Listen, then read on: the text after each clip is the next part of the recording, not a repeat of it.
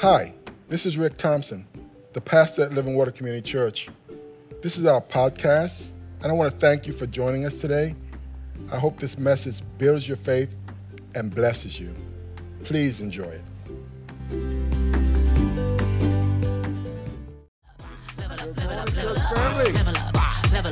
Good to be in God's house with God's people. It's good seeing so many of you here today. Um, I want to just say welcome to you and welcome to those who are joining us online. If you're joining us online, uh, take it a step further. I'm asking you to like and to share this message if you like what you're hearing this morning. Um, that message in the video said, We are all following something or someone. We are all following something or someone. The question is Is Jesus at the top of that list, or is he somewhere down a few levels? And that's what prompted this series where we're asking people to level up. Someone turn to someone and say, level up. It's time to level up.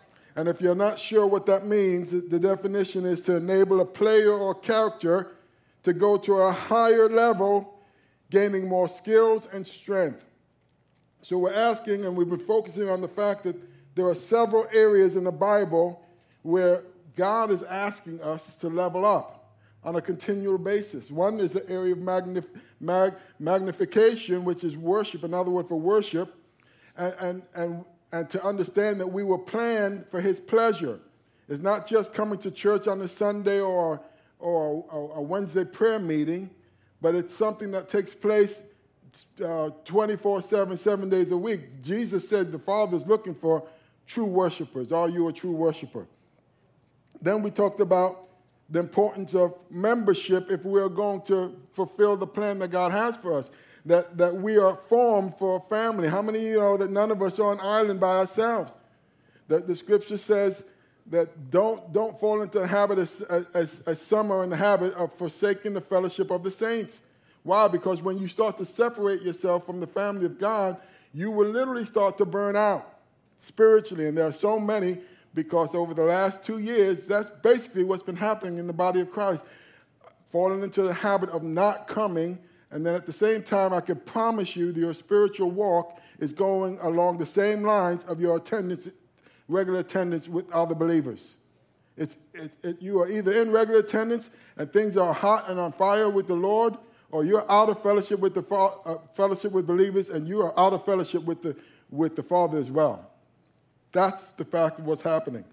And so the Bible says we need to level up in that area, make a new commitment in that area if we're going to start to grow in the grace of God. Today, I'm talking about the area of maturity. How are we going to grow up? Or another word for that is discipleship. Why? Because we were created, listen to me, we were created to become like Christ. If you want to know what your purpose is on this planet as a believer, that's what it is. Now, I didn't say it. The Apostle Paul said it in Romans chapter 8, verse 28. This is what he says. And he says, And we know that in all things God works for the good of those who love him. I always like to say, anyone not ashamed to say you love him this morning? Come on, somebody. You love him, right? Another way of saying that is all things work together for the good of those who have been called according to what? His what? That means God's got a plan, right? And He's got a purpose. And He's talking about those who are willing to walk in that plan and walk in that purpose. For those who are called according to His purpose, things are going to work out. The, but the promise isn't necessarily for those who are not walking in His purpose. Come on, somebody. It's getting quiet in here. Says, For those God foreknew, watch this, he also predestined to be, to be conformed to the likeness of Oprah Winfrey. Help me out, somebody. What does it say? Who, who, who is his son? So let me read it again now that I got your attention. For those God foreknew, he also predestined to become to be conformed to the likeness of his son of his son, and, his, and the name of his son is Jesus, that he might be the firstborn among many brothers, and that brothers is a, is a term that means brothers and sisters. He's the firstborn of many brothers and sisters. So if you call yourself a Christian, listen to me, that's where we're all supposed to be heading. we've been predestined by God to be conformed to the likeness of Jesus. Now, of course, that's done two ways supernaturally through the process of justification and sanctification uh, by God at the moment of your new birth in Christ. The Bible says, Old things literally pass away, and behold, all things become new. Your name, the moment you accept Jesus as your Savior and your Lord, your name is written in the Lamb's book of life. Not because you earned it, because you and I couldn't earn it. It came through faith in the finished work of Christ. And so, in that sense, you're already like Christ. That's to say that when God looks at you, who does He see? He sees little Jesuses. But with that said, there's a process. There's a process that if you are now born again, you will now be, want, want to become like Christ. Does that make sense? You will want to become like him. And, and in that process, you, you will start to, to learn and to grow and get involved in, in the things on this earth that will make you mature into, into a, a, a disciple of Jesus, like reading his word and coming to church and, and doing the things that are going to make you grow into the things that God wants you to be or to become like his son. Jesus made this statement right before he left the earth. Now, how important is that? It's one of the last things he said before he left this earth. He said in Matthew 28 18, Then Jesus came to them and said, All authority in heaven and on earth has been given to me. Therefore, go and make disciples of all nations, baptizing them in the name of the Father and the Son and the Holy Spirit, and teaching them to obey everything I have commanded you. And surely I am with you always to the very end of the age. And so, upon Jesus' return to heaven, he gave us a charge to his church. And he says, All authority in heaven and earth has been given to him. In other words, he says, I, I, I, am what this world needs. I represent the love and the heart of God to all humanity. Therefore, he says, I want my church, that's you and me, to do something. I want you, as my representatives, to go and make disciples. Someone say disciples. disciples. Now, what does that mean? And what does it mean to be a disciple, and how do we go about doing it? It, it could mean a lot of things to a lot of different people, just like, just like we, we'll find this morning, like worship means a lot of things to a lot of people, but it doesn't necessarily mean what God says it means. Fellowship, the same thing. There's more to discipleship than just what we've come to believe or expect. Now, the question is is there a difference between those who call themselves believers, Christians, and disciples. How many believers do we have in here? Raise your hand. I see a lot of hands go up. How many Christians do we have in here? Raise your hand. A, lot of hands went up, but a, a few more didn't go up. How many disciples in here? Raise your hand. Okay, it's still a little bit less than when I said believers. Now, while you're thinking about that, think about this as well. I came across an article, and this is what it says. It says about three in 10 U.S. adults are now religiously unaffiliated. Self identified Christians make up 63% of the U.S. population in 2021. That's just a couple months ago, down from 75%, it was as high as 78% one decade ago. And so it's saying 10 years ago, about 75% of the Americans when they were polled, considered themselves Christians. And today that number has dropped to 63%. Obviously, it's going in the wrong direction. But my question to you is who honestly believes it's even that high? That 63% of America call themselves Christians. Now, I believe they call themselves Christians, but are they really?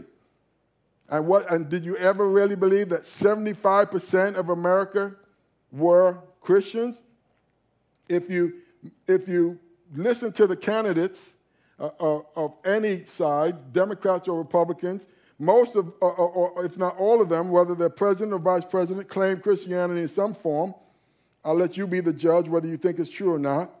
But we, be, we become known around the world by our enemies as a Christian nation, by a lot of the nations out there mostly spoken in contempt. But my question again this morning is Are we a Christian nation?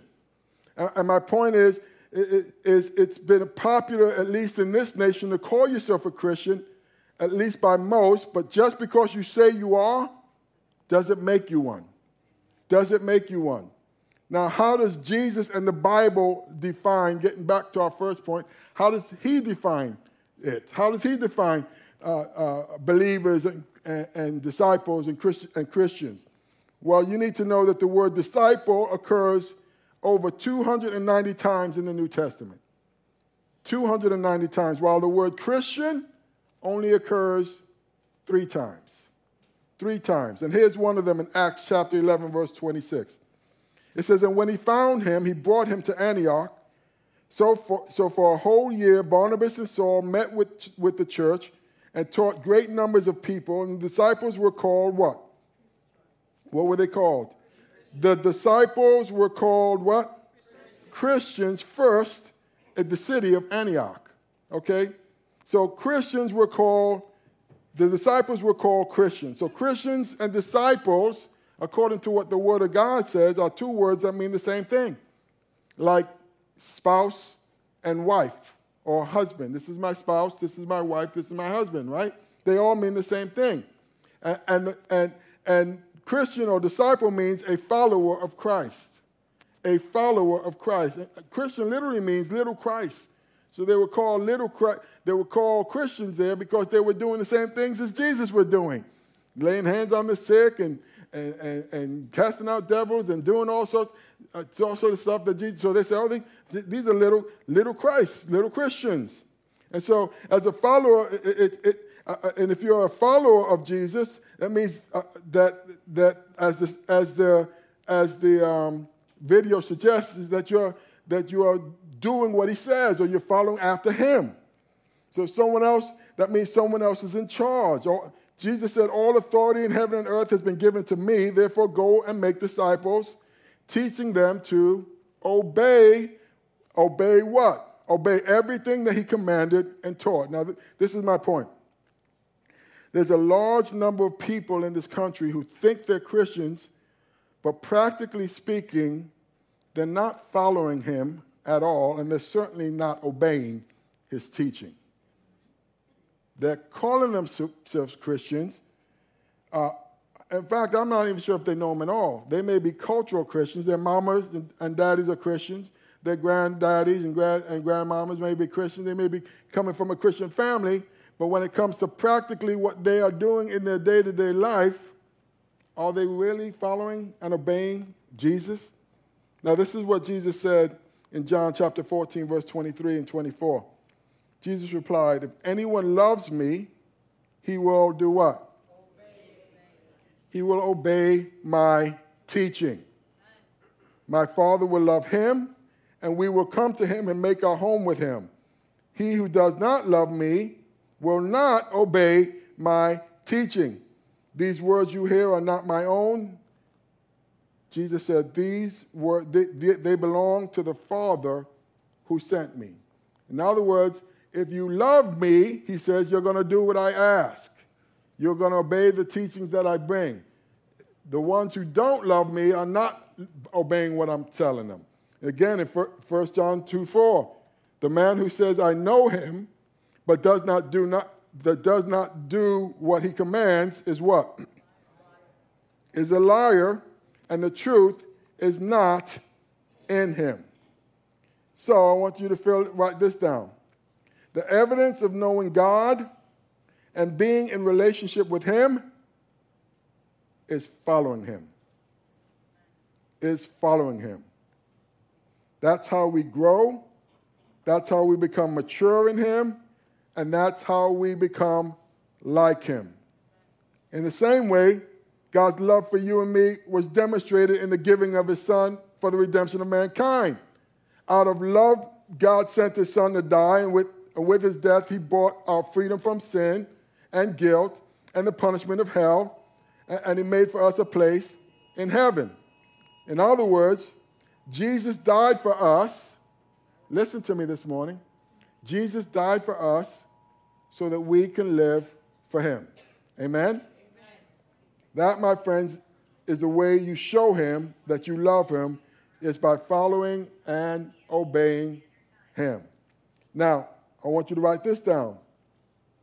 You don't do it to be saved. Okay? The Bible says it's not by works, all right, but by his blood alone.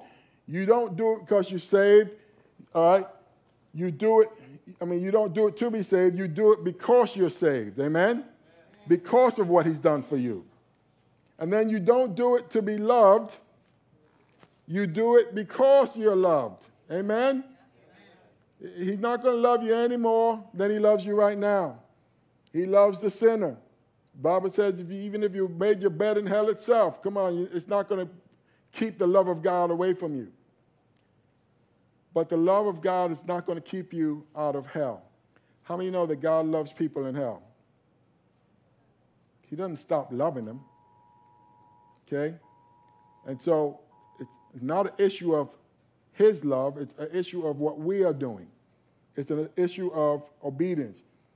You do it because, like the song says, ain't nobody gonna love you like Jesus, and ain't nobody gonna love you like the Lord. Amen? And when we get to that point, then you start to sound and act like the Apostle Paul. Listen to what he said in 2 Corinthians 4:17.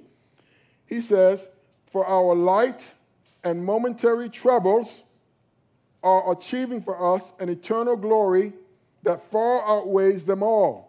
So we fix our eyes not on what is seen, those are our light and momentary troubles, but on what is unseen, for what is seen is what? Temporary. Temporary but what is unseen is eternal. is eternal. So listen to me this morning. Whatever you are going through on this planet, the Bible says is temporary. Whether it's good or bad, think about the worst thing that's happened to you over the last 12 months. When you put that and you measure it against eternal life, it's temporary. And so Paul looked at whatever he was going through, and how many know Paul went through some things? He went through some difficult times. And this is what he said in 2 Corinthians 4 8. He says, We are hard pressed on every side, but we're not crushed. We're perplexed, but not in despair. We're persecuted, but we're not abandoned, struck down, but not destroyed. We always carry around in our body the death of Jesus so that the life of Jesus may also be revealed in our body.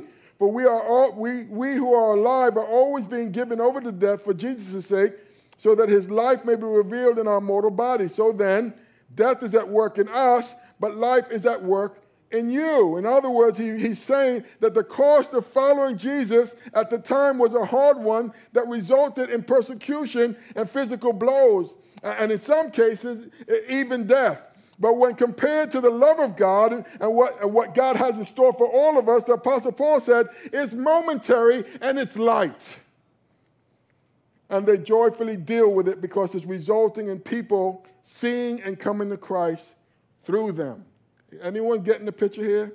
That's what he means when he says death is at work in us, but life is at work in you. In the fulfillment of, of, of uh, doing what God's called them to do as apostles, they took some blows.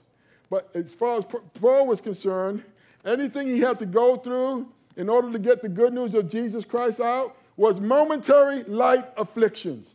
Because at some point, when he breathes his last on this earth, he's going to breathe his first breath in heaven and start his walk with God for all eternity. Come on, somebody. You see, a true disciple, the true discipleship may cost you something. Salvation is free, but the cost of discipleship is not. Write that down. Salvation is free, but the cost of discipleship is not. Anybody ever read an, ad, an ad, advertisement or advertisement of a product in a paper or, or as seen on TV, and it's a particularly low price, and then when you go to try to buy that thing, uh, it's, uh, uh, it's more expensive than when they advertised, or they try to sell you something else? What do we call that? Bait and bait and switch. And it's supposed to be illegal unless they say limited quantity of first uh, uh, first 50 people, they usually say that real, real fast, you know, a limited quantity of first 50 people, you know. Or, or the medicines out there, they say this medicine's gonna save your life, this and that. And back in the day, they would say, but if you take it, you're gonna die. And then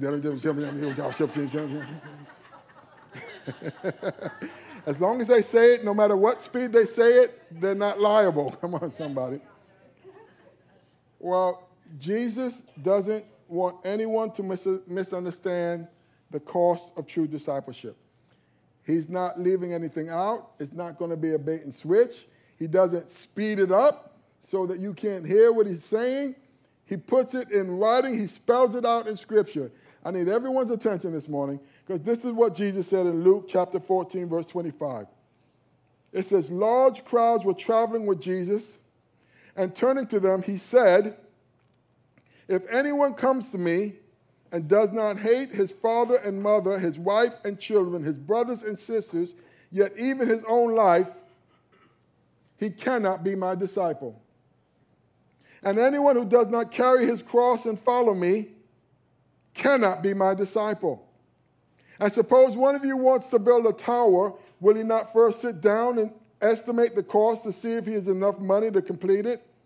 For if he lays the foundation and is not able to finish it, everyone who sees it will ridicule him, saying, This fellow began to build and was not able to finish. Or suppose a king is about to go to war against another king. Will he not first sit down and consider whether he's able to, with 10,000 men, to oppose the one coming against him with 20,000? If he is not able, he will send a delegation while the other is still a long way, uh, still a long way off, and will ask for terms of peace. Verse 33 In the same way, any of you who, do, who does not give up everything he, he has he has cannot be my disciple. Let me read that again. In the same way, any of you who does not give up everything he has cannot be my disciple. Salt is good, but if it loses its saltiness, how can it be made salty again? It is fit neither for the soil nor for the manure pile. It is thrown out. He who has ears to hear, let him hear. Wow. Turn to someone again and say, It's time to level up. It's time to level up. These are some powerful words and statements as to what Jesus said true Christianity or discipleship looks like. And before you completely throw in the towel, say, Pastor Rick, that's, I can't do that. Because there were many who followed him then, he said the same thing. Understand what Jesus is saying, what he's not saying. He's not saying hate your family and your life. Why would he say in one place to love your enemies and then turn around and tell you to hate your, your family? Why would he say that? Why would he say love your neighbor as yourself and then turn around and say hate your own life? When Jesus spoke, he often used metaphors and parables and similes to make his point. And in this case, it's using hyperbole, which means an intentional exaggeration to make a point. Like, like when your wife says, I told you a million times to put the toilet seat down. And then you come back and say, No, you didn't. You only told me 999,000 times to do it. Or, or, someone says, Someone's butt is as big as a house. How many know that that's not true? They're using a, a, a metaphor to, to form a, a, picture, okay? Well, Jesus is trying to make a point here. If, if you're going to be a disciple of mine, a follower of God, when you compare your love for me, and your love for your family, even your own life, your love for those other things may look like hate. Your love for me should be up here, and your love for other things, and when you compare it, it, looks like hate. Not hate, but it looks like hate, okay? That's why people don't get it sometimes when they find people who are willing to, to, to put their lives in danger to go preach the gospel to people they don't even know in far off lands. It's not that they don't love or value their own life, they just love God more and are willing to obey Him any, anywhere He leads, even if it costs them their lives. Now, practically, if you don't love Jesus more than your family, how many know your family can talk you out of following Him? Oh, yeah, all day. All day. In fact, in many places in the world, it does and has cost people their families when they come to Christ. When I, when I went to India a few years ago, and we went from village to village, house to house, preaching the gospel. There were at least two families after we presented the gospel, at least one person in that family says, It makes sense, but I can't do it. Why can't they do it? Because, because the other people in their families were, were Hindus, and they were concerned that if they changed and started following Jesus, it would affect them. And they didn't want to do it. So uh, they, they refused to, to ask Jesus into their lives. In some Muslim countries, they will have funerals for you if you come to Christ. They will treat you like you are dead. And so it doesn't mean that the believer doesn't love them. All it means is that the believer loves God more. Does that make sense? Does that make sense? Come on, somebody.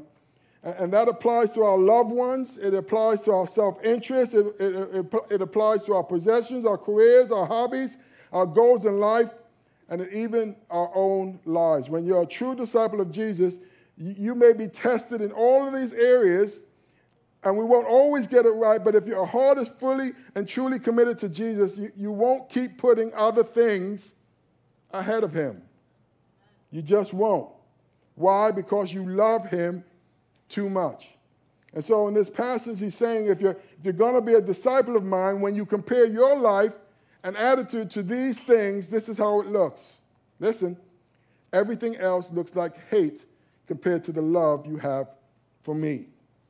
Now, he also compares it to a cross, an unfinished building, and, and a king who, who's about to go to war with a greater king, and salt that has lost its flavor. All of these are metaphors and parables used by Jesus to teach them that a true disciple is willing to put God before anything and everything in their lives. That's how you grow and mature. That's how you become more like Christ. Again, not trying to earn salvation because you can't, but in response to the fact that he was willing to give the thing that he loved the most and that that which was most dear to him, which was his son, so that you and I could be saved. Now, having said that, it's worth for a moment taking note of who Jesus addresses in his comments. In verse 26, he says, Anyone, if anyone comes to me, he says, if anyone comes to me, in other words, he's not speaking exclusively to a special group of Christians. He's not just talking to apostles and evangelists and missionaries and pastors or even mature believers. He's saying that this applies to everyone who would be one of his followers. That's you and that's me. The second thing is I want you to note before we close this morning is the reason Jesus chose this time to make these comments. The Bible says he was drawing large crowds like an evangelist, a, dream come true, but, but he found that they were following him for the wrong reasons. Just like the strange fire we heard about a few weeks ago, and those who would fall into the habit of neglecting fellowship, right versus wrong worship. So Jesus turns to the lost crowd who was following him, and he elaborates to them what actually means what it actually means to be his disciple, and he's giving them these instructions.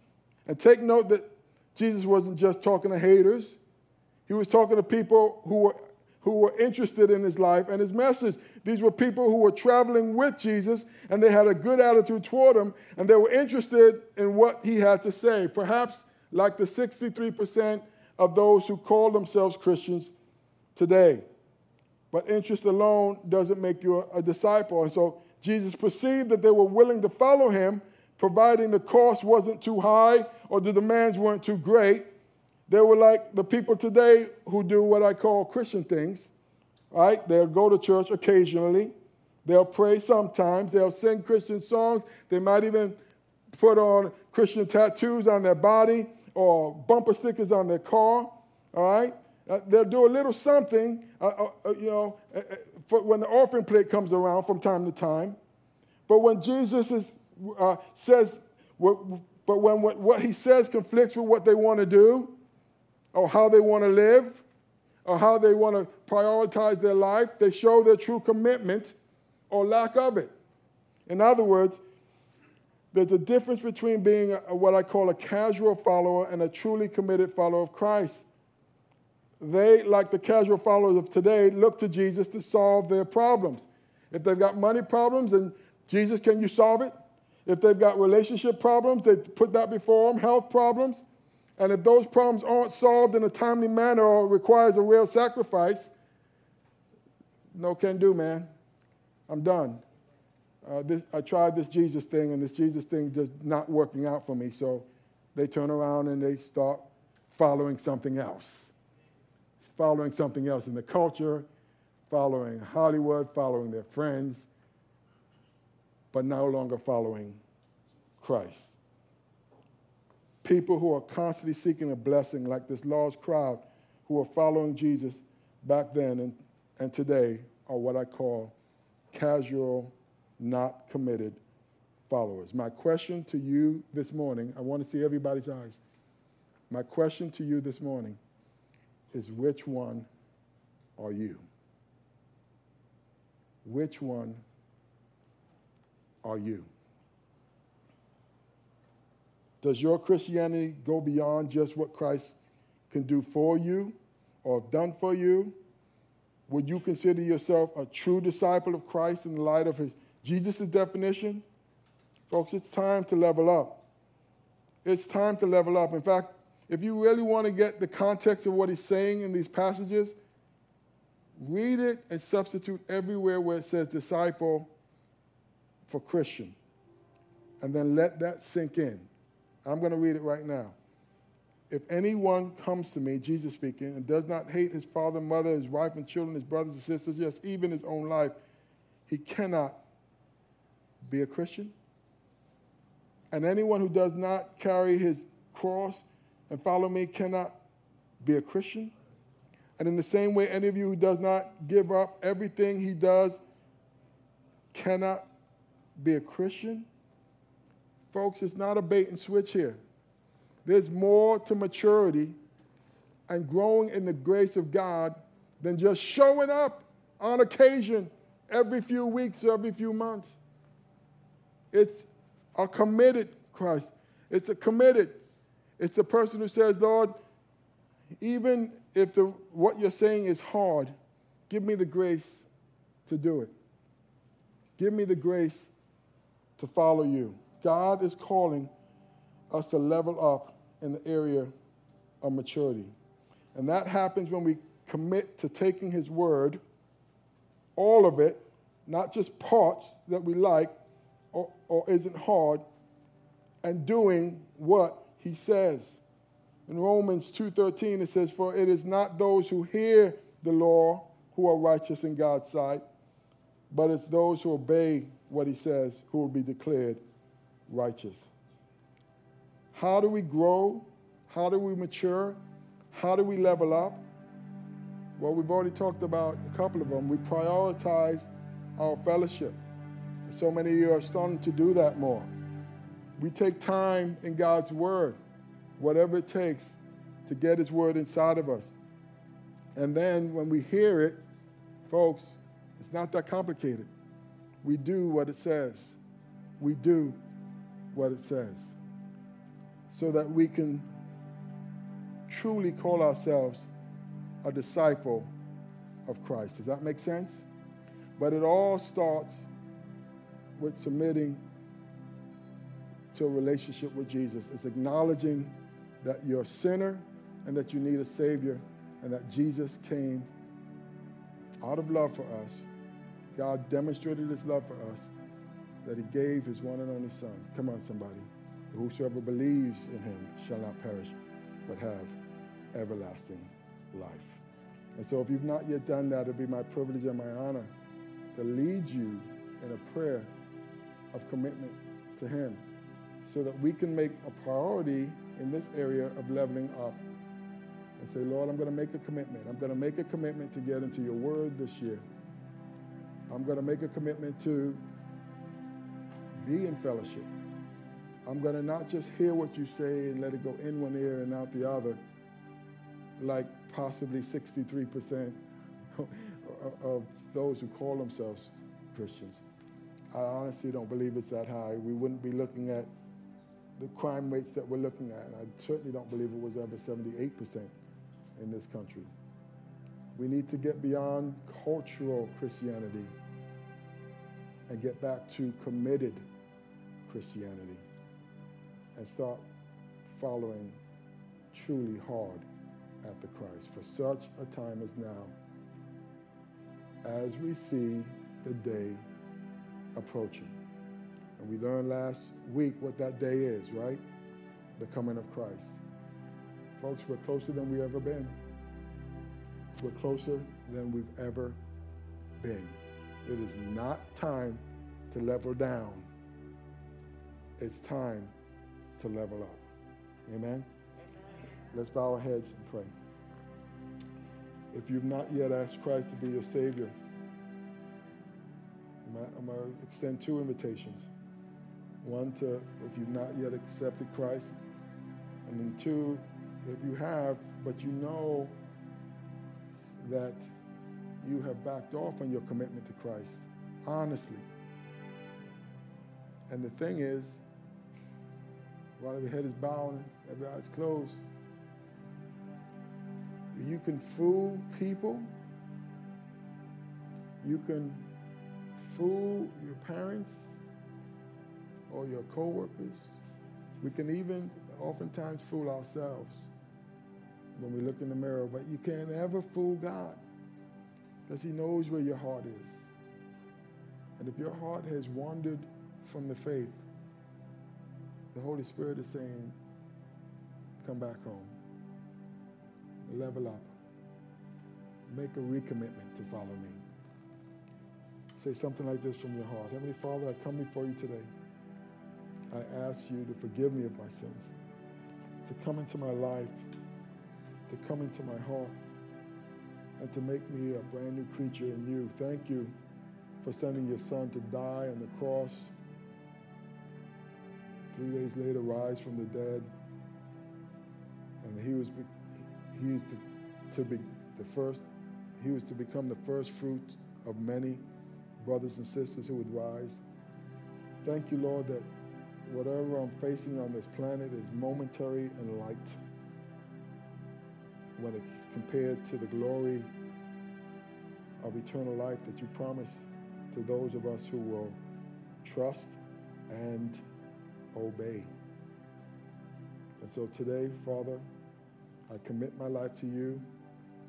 And for those who are followers of Christ or, or call yourself Christians, but you know you haven't been where you should be, say, Lord, I recommit my life to you. Forgive me for straying, for allowing myself to get caught up in things that don't matter. Follow after things that are going to lead me in the wrong path. I recommit my life to you today. In Jesus' name, I pray. And we all said, Amen.